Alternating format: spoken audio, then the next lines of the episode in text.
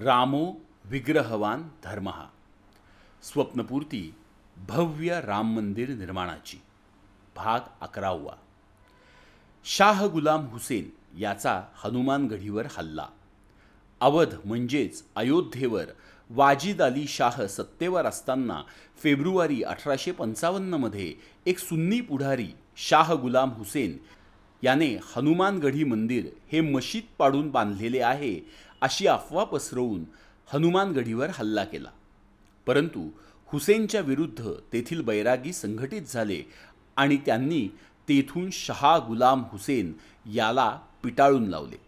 आपला जीव वाचवण्यासाठी हनुमानगढीच्या शेजारी असलेल्या जन्मस्थान मशीद असे म्हटले जाणाऱ्या रामजन्मभूमीत हुसेनने आश्रय घेतला. परंतु बैराग्यांनी तिथेही चढाई केली आणि ती जागा देखील ताब्यात घेतली.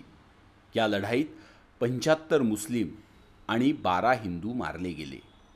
हिंदू बैराग्यांच्या बाजूने अयोध्येच्या आसपासचे लहान मोठे जमीनदार आणि राजा बख्तवार सिंग राजा मानसिंग यांची कुमक उभी राहिली. अवधवर राज्य करणाऱ्या वाजिद अली शहाने तटस्थ राहण्याची भूमिका घेतली आणि त्याचे सैन्य हा संघर्ष पाहत बाजूला उभे राहिले. पुढच्या काळात ईस्ट इंडिया कंपनीचे सैन्य पुढे आले आणि त्यांनी रामजन्मभूमी मोकळी करून घेतली. परंतु हा संघर्ष मात्र सुरूच राहिला. संकलन डॉक्टर सचिन वसंतराव लादे पंढरपूर. निर्मिती विश्वसंवाद केंद्र पुणे.